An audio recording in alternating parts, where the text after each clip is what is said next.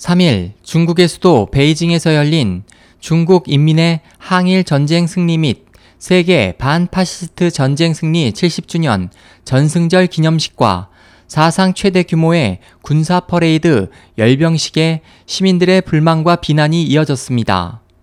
현지 언론에 따르면 이날 톈안먼 광장에서 진행된 행사에는 시 주석 부부와 박근혜 대통령, 블라디미르 푸틴 러시아 대통령, 반기문 유엔 사무총장, 북한의 최룡해 노동당 비서 등 정상급 외빈 50여 명과 각국 외교사절 등이 참석했습니다.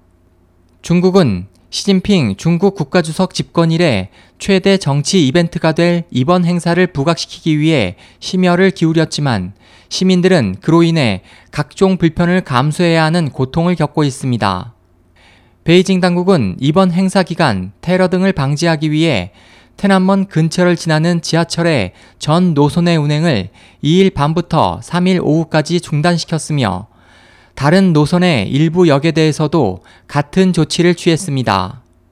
또 베이징 국제공항도 3일 오전 9시부터 오후 12시까지 모든 항공기의 운항을 중단시켰습니다.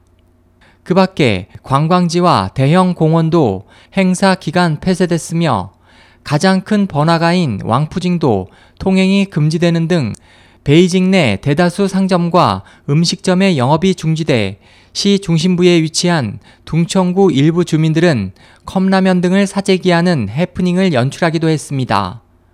시민들은 당국이 열병식 행사에 공을 들이느라 베이징을 유령의 도시로 만들었다며 대회 행사 때마다 시민들은 각종 불편과 불이익을 강요당하고 있다고 꼬집었습니다.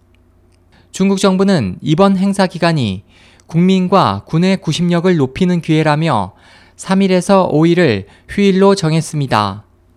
보도는 당국이 이번 행사를 위해 6만 5천 명의 경찰과 민간 경비 자원 봉사자 85만 명의 통제 인력을 동원했다고 덧붙였습니다. SOH 희망지성 국제방송 홍승일이었습니다.